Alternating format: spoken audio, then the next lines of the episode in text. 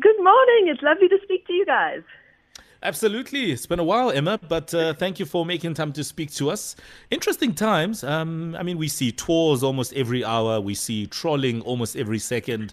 I mean, it is all just happening. And I personally believe, Emma, that a lot of people are really frustrated and some just not in the right headspace. And that's why we're seeing a lot of negativity on social media as well. But there are consequences for some of these things. I mean, we've seen people flouting regulations and being caught on social media, etc.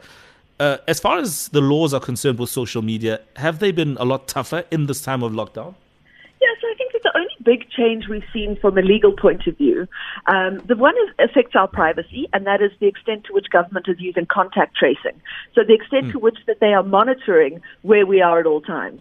And that starts to feel just a little bit big brotherish, you know, when I go to the shops.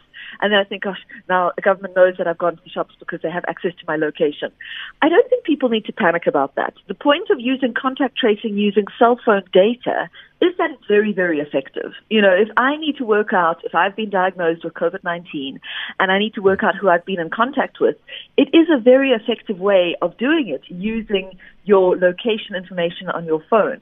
The other huge change we've seen is this new fake news offense, which basically means that people can be arrested, they can be charged criminally, they can be fined, they can be jailed for up to 6 months. If they intentionally send fake news, it's important that there's a requirement there for, with an intention to deceive, and it only relates to information around COVID.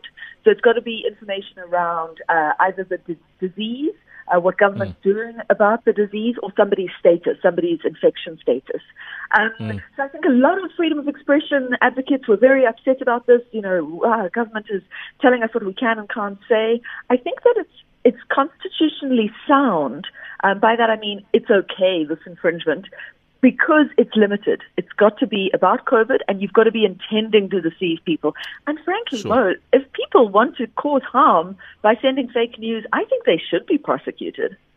I totally agree with you there, Emma. In fact, it almost leads me to, you know, my next talking point around some of the matters legally that you've had to deal with recently, that you've been approached with, one or two that you'd like to share with us.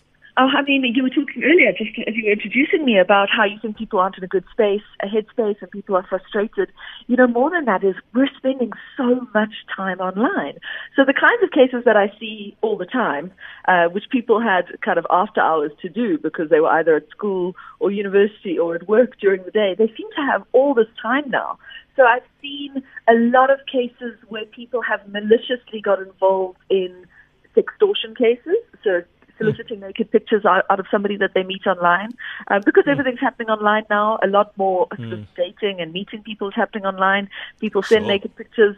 Then that person turns around and says, send me 5,000 rand to my e-wallet, or I'm going to send this to your grandmother, or put it online, or put it on your Facebook page, or send it to your boss, and I've got all your contacts. And people freak out and they pay. I'm seeing a lot more of the really ugly bullying. You know, I was helping a 13-year-old girl last week who on Instagram received all these death and rape threats from somebody who knew so much about her. So it was obviously somebody who is, I don't know, in her class or knows her socially, because it was very detailed. So we're seeing a lot more of those awful bullying type cases.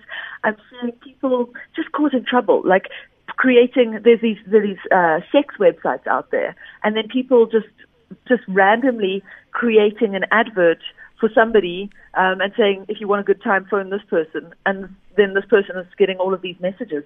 You know, it's crazy the kinds of cases I'm seeing. So I suppose we've also seen a lot of arrests because of fake news. And just dealing with all the fake news is a big deal. And then I suppose what we're also seeing, Mo, is a lot of snitching. You know, snitches, man up and ditches. You know, particularly when the lockdown was at level 5, taking a picture of somebody going for a run and being like, oh, this person doesn't think the laws are rules. I mean, is there a consequence to that? If I do that, I thought it was within my right to snitch on my neighbor for jogging when they're not allowed to. Yeah, well, it is. So I think that the sentiment has changed a little bit, because I think people feel like a lot of the laws and rules and regulations are very arbitrary at the moment. But certainly at the beginning, if you had phoned me and said that my neighbor's just gone for a run in the middle of the day, I am upset about it, I want to put a photo of them doing this on Facebook, from a legal point of view, you're allowed to do that. Because firstly, you would be infringing their privacy, but you're allowed to infringe somebody's privacy where it's in the public interest. And to notify the public that somebody is doing something illegal is in the public interest. And it would also be defamation, because you're hurting that person's reputation. You're saying that that person's doing something illegal. But you can defame people, provided what you're saying is true and for the benefit of the public. And if I saw it and I know it's true, then I'm happy for you to do it. What I do worry about, Mo, is that you take a picture of somebody and you say, I've just seen this person going for a run. Or you take an old, like a stock photo, like their Facebook profile picture. Oh, we see that all the time, yeah. Mm. Lives next door to me, but then actually it might just be your ex-girlfriend who you're upset with. And then I share it. Yeah. That's what I get worried about, is when people share it without knowing the truth. But provided what you know is true and for the benefit of the public, then you're allowed to say it, defame away. Sure. But I love the fact that you mentioned earlier about the consequences and that you can, you know, have lawsuits against you, that you can find yourself in prison as well. So we need to be wise and we need to be on the right side of it all. Emma, it's always a pleasure chatting to you just to get perspective on what's happening out there. And as I said earlier, people are losing it on social media. I hope it ends really soon. Yeah, and you know, I suppose the one thing we didn't speak about was this Bianca Scumbi case that happened last week. Oof, yeah, in fact, we cover that quite a lot extensively on this show, but we'll pick your brain on such matters on another occasion. We are out of time. Thanks for that, Emma. Love your work, and we constantly follow you for so much in the space of social media law. Emma, over. All right, as far as we're concerned, we're done. Thank you very much for engaging with us throughout the morning on The Morning Flavor, and we'll be back again tomorrow. Good morning. Yeah, good day and good vibes. Good vibes.